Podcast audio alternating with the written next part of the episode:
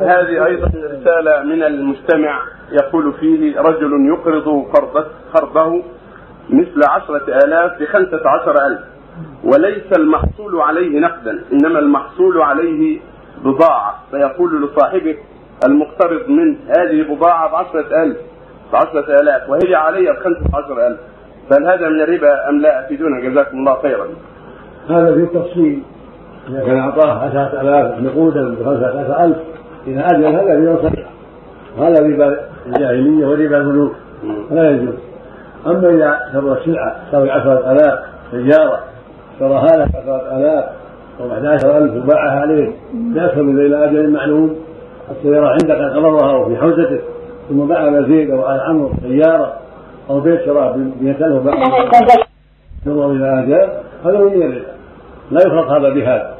إلى أجل من المداينات الشرعية إذا باع سيارة تساوي عشرة باعه إياها 12 13 14 و20 آجال أو بيت يساوي 100000 120000 أو 130 أو أكثر أو أرض أو مزرعة وكذا هذا من باب المداينات من باب البيع إلى أجل.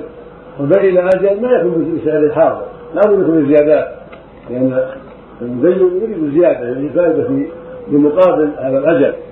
والله جل وعلا أباح ذلك العباد سبحانه وتعالى في المداينات. يا أيها الذين لا تدين لا أجل مسلكم فالمداينات لغاية هذا. وهكذا السلم كان الناس يسلمون في ثمار من السنتين والثلاث فأقرهم النبي صلى الله عليه وسلم قدم المدينة عليه الصلاة والسلام. المقصود أن السلم والمداينات إلى آجال لا بأس فيها بالزيادة على سعر الحاضر سواء كانت في سلعة سيارة أو بيت أو دكان أو أرض أو غير ذلك نعم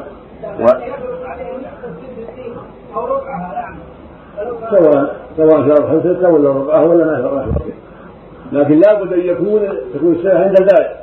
مو عند التجار مو عنده ما باع له عندك أما إذا شيء عند التجار ما يجوز يكون باطل.